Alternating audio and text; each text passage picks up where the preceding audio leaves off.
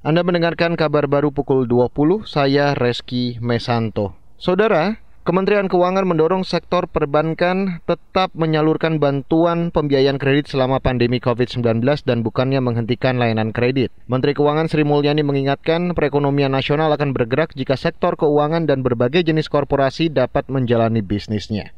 Karena kalau terlalu lama dia pingsan, ekonominya juga pingsan. Siuman dan harus segera pulih. Artinya sektor keuangan harus mulai memberikan kredit. Korporasi berani mengambil kredit. Nah, kalau dua-duanya yang satu nggak berani mengambil kredit, yang satunya tidak berani memberi kredit, maka ekonominya akan pingsan.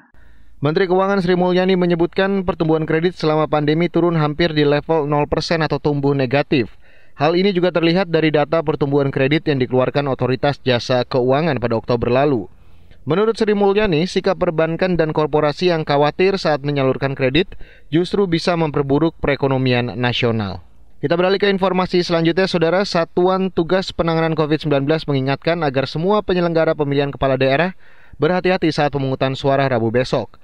Juru bicara Satgas COVID-19, Wiku Adhisa mengatakan, pelaksanaan pilkada tahun ini berbeda karena dalam situasi pandemi COVID-19. Penyelenggara harus memastikan protokol kesehatan diberlakukan secara ketat. Maka tolak ukur keberhasilannya pun berbeda. Pilkada ini hanya dapat dikatakan berhasil apabila penyelenggaraannya berlangsung dengan menegakkan disiplin protokol kesehatan sehingga tidak ada penularan kasus COVID-19 baru. Juru bicara Satgas Nasional Penanganan COVID-19 Wiku Adhisa mengatakan, Penyelenggara pemilu yaitu KPU sudah mengeluarkan berbagai aturan terkait protokol kesehatan saat pilkada yang sifatnya wajib ditaati. Karena itu Wiku mengatakan penyelenggara di tingkat TPS wajib menegakkan disiplin protokol kesehatan 3M termasuk kepada calon pemilih. Wiku juga mengatakan petugas pemungutan suara berhak menolak pemilih yang melanggar protokol kesehatan. Sementara itu, Saudara Komisi Pemilihan Umum Kabupaten Merangin Jambi meminta pemerintah daerah menyediakan bantuan perahu untuk mengangkut calon pemilih, terutama di daerah rawan banjir. Daerah rawan banjir di antaranya Kecamatan Tabir, Pamenang, Margo Tabir, dan Tabir Ilir.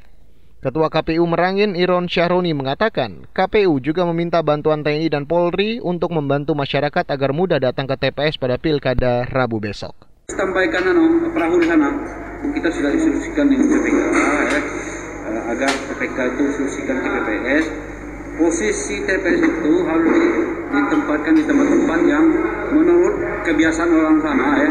Muatan lokal orang sana. Nah itu memang daerah-daerah yang memang tidak terkena banjir.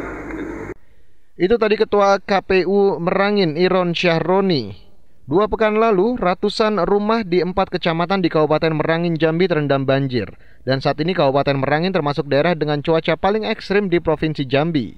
Otoritas pemantau cuaca BMKG Jambi memprediksi intensitas curah hujan masih tinggi di daerah ini hingga akhir tahun 2020. Demikian kabar baru KBR, saya Reski Mesanto.